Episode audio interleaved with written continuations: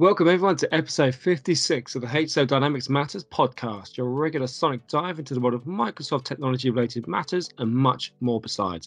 I'm your host, Michael Lonnon, and I'm really excited about today's episode because I've got to sit down with HSO solution specialist Keith Watling to talk about the new Homes for Ukraine application his team have just developed with Microsoft. Now, this thing is going to help local authorities simplify and so speed up the process of finding homes for refugees. It's a game changer so grab a brew, sit back, relax, and enjoy the show. Beer or wine? Beer. You have a favourite? Yeah, Corona, because I like to live dangerously. Dog or cat? Oh, mate, you can't ask them anybody that question. I've had both. They both have their merits, but at the end of the day, you still have to pick up their poo. Oh, had that. Same, same. the top, the front bit's different. One of them's happy, one of them's aloof. The back bit, same. oh my god, that's so good. Horror or comedy? Comedy. Can't stand horror films. Buy or build? Oh, build, mate, all day long. I thought you'd say that. Which leads me, oh god, what are you? Which leads me on to the question. Um, so we've, in conjunction with with Microsoft, we developed this um, a new application called for Ukraine, and created this application to make it easier or help make it easier for local authorities to make the process of Ukrainian refugees move them through the process of application much faster, whilst also helping those who want to help home uh, the refugees, make it easier for the approval process to go through in, in kind of one really simple application. But uh, I'd rather get rather than my take, and I'd rather get your kind of take on it as to what what it is actually that we've created. Yeah, as with everything um, that you you kind of see in government, you you assume that there's some magic wand that someone waves and all this stuff automatically happens, and you know we we we'll chastise them in the press for this, that, and the other. But when you when you come down to it, someone's still got to build a system with some ones and zeros that does something that does something. And um, I think what's quite interesting is that there, there's a, a system that's in place called uh, called Foundry where all of the data lives, and uh, and that's where they person seeking refuge can come and log their request. Right, I want to come, blah blah blah, all that kind of good stuff. Yeah.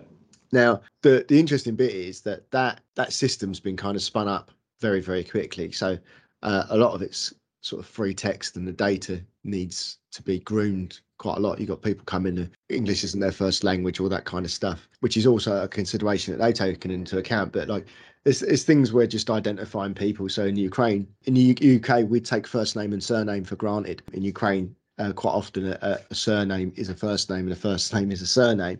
So there's yeah, so like just just like the kind of basics, I trying to identify who somebody is.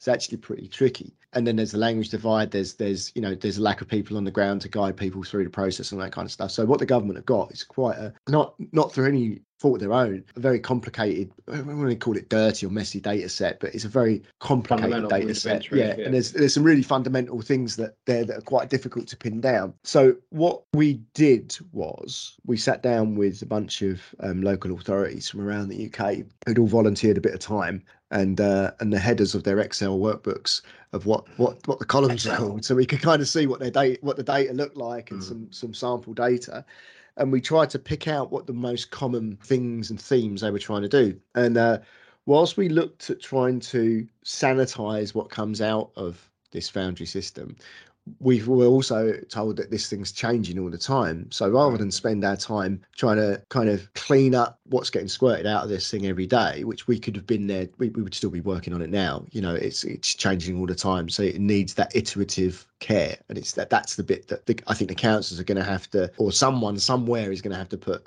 a person or people in there to, to, to sort of sanitize that data. But it turns out the council's just got to do that anyway because it's so messy. It just requires a human, a human, right, okay. a human's humans searching the data for stuff and looking for matches and making contact and doing that good old fashioned thing that people talk to one another.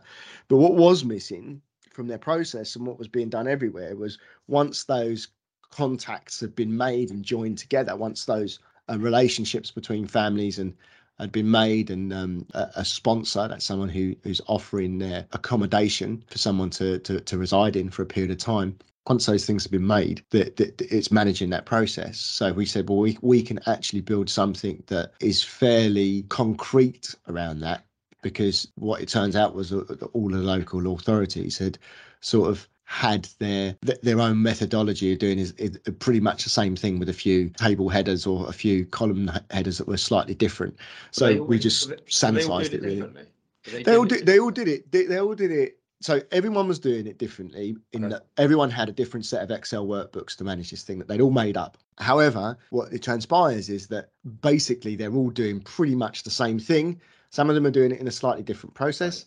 Some of them are doing it slightly different way but the, the if you looked at the entities the data entities there was the same thing everywhere. There was um, a guest so someone wanting to stay in the UK for a reason, and, and what and it transpires that doesn't just happen to be a you know it can, doesn't have to be just a Ukrainian refugee. That could be anybody seeking refuge. You just take the Ukraine bit off of it, and it's it's basically a way of marrying people up with social housing. Then you've got a, a sponsor, so someone offering offering accommodation, and so there's another table there, some accommodation, an actual loca- physical location and address in the UK or, or other. And um, and then the next bit is that when those things happen, there needs to be some checks done, right? So there needs to be some checks done on, on the on the sponsor, on the yep. on the on the guest, on the accommodation.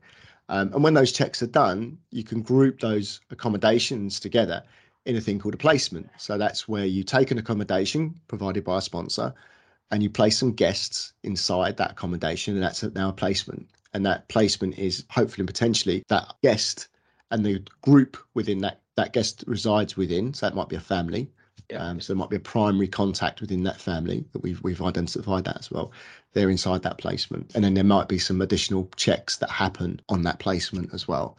So it might be that there's a how you doing after three months check. Uh, what, what additional services do you need? Check that kind of thing. So we we built basically we built a very elegant questions and answers like a questionnaire engine that we call in checks um, that they could just go and grab a bunch of data with um, the people on and they, the admins of the system, the, the people inside the council, they can specify the types of questions that have been asked in those checks um, so that they can kind of get information on, on what needs to be done. So it's we, pretty cool. So we've taken the application process from both the guest or the refugee and the sponsor and put it into effectively one place. And then that one place is then managed, the the check-in process is then managed in that single place. Correct. What, what what's this what, what is it made of? How is it built? What have you done it in? So we built it. We built it on Microsoft's Dataverse, um, using Microsoft Power Platform. So the the back end is a Dataverse database. It's surfaced through a, a Power App um, a model-driven Power App with some embedded Power Apps pages. It's all in one place. There's only one place to go. We've enabled things like activities, and and we, we would ask that councils think about turning on the Outlook integration so that you can have conversations in in email around a record, which is really powerful. Having that contextual conversations around a around a, a, record is is a massively powerful thing that, that kind of comes out the box with Dataverse. So that's a real real quick win uh, for managing this complicated process. And uh, there's been some data flows developed by Microsoft to take the data from Foundry and inject it directly into Dataverse. Um, so that you don't have to do any kind of manual upload of the data. It's kind of squirted in there. But when it is when it is injected, it is in that untidy state. So there's okay. a secondary group of there's a sort of a, a mirror group of tables where they start pulling the information across into Dataverse so that they kind of say, well, this is the original record and this is me trying to sanitize it. So there's still there's still that manual element to it, even though we yeah, simplify like, the process of uh, vetting. It, exactly. So we, we we just looked and said, well, what can we really? How can we really affect change here? We can't we can't change that bit because that bit we we just don't have the technology to deal with that. You know, even if we threw it, the, the, and the guys who were doing it for Microsoft were like data ninjas. They were like, you know, had the full the full power of all of the powers of the force with them and all that kind of stuff. My doorbell's about to go. Thank you, Google. Yeah, see all of that stuff, right? Like you can make it do that, but we can't sort out the data, right? Anyway, but that's not the point, yeah.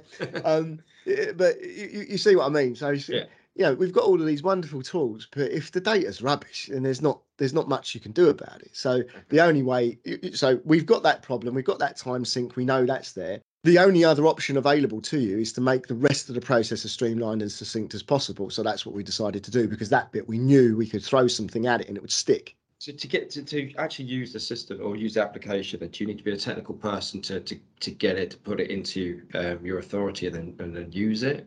Uh, not not massively. You wouldn't need the help of IT. So there's a form you Microsoft form you fill out, which we'll post in the, the, the links to this podcast, and that will give you access to to, to a GitHub. Um, don't be scared. There's full um, instructions on how to how to spin this thing up.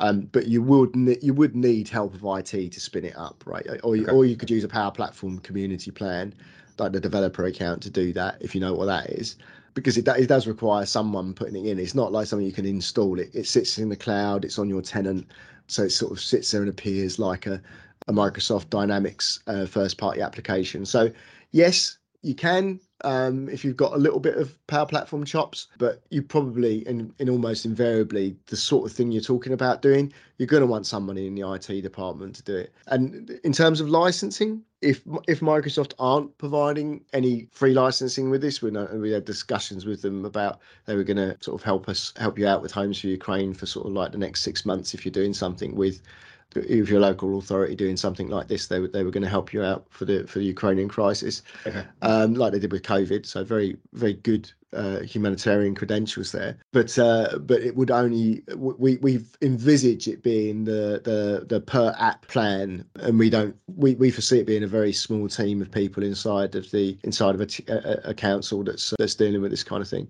Okay. In terms of what's next for it, we know we, people have asked us to kind of like look at a portal, that kind of thing, to have some sort of front end for for people to interact with it. We don't know what's going to happen with that yet. That's a okay. that's a discussion that we need to have. But yeah, it's exciting. I think it's a an amazing initiative.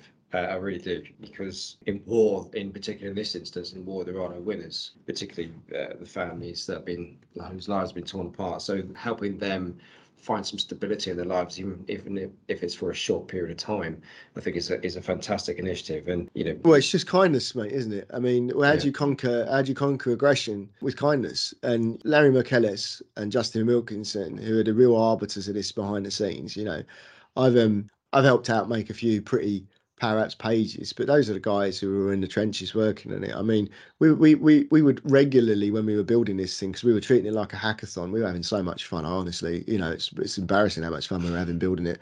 We were getting off the call at like eleven or thirty in the evening. We were like, no one paid attention to how many hours we were working. It was just like, let's get this done as quickly as possible and as and uh, and ultimately as a, a high quality as possible. So whilst there may not be um, some of the features you want in there. What we hope is what is there is of decent quality. And if you do find bugs please let us know and we'll we'll work to get them sorted out. Like that's you know it's, it's brand new so cut us a little bit of slack but we, we we're trying to we if you do find anything just just let us know and we'll be happy to try and address it. It's um it's something we, we're all very proud of. When it comes to war there are no winners and from the outside looking in, seeing the death, destruction, and displacement, it can leave you feeling helpless. And though we're not able to influence decisions or outcomes, we can at least help the innocent families impacted by this conflict. And to that end, the Homes Ukraine Click to Play solution helps local authorities streamline the application, check-in, and monitoring process of Ukrainian refugee placement. Its flexibility also means that as guidelines and direction changes, authorities can quickly adapt and authorities can download the solution today on GitHub, to which I'll provide a link on the podcast page. Now, I hope you enjoyed today's episode as much as I did. Until next time, do take care of yourselves.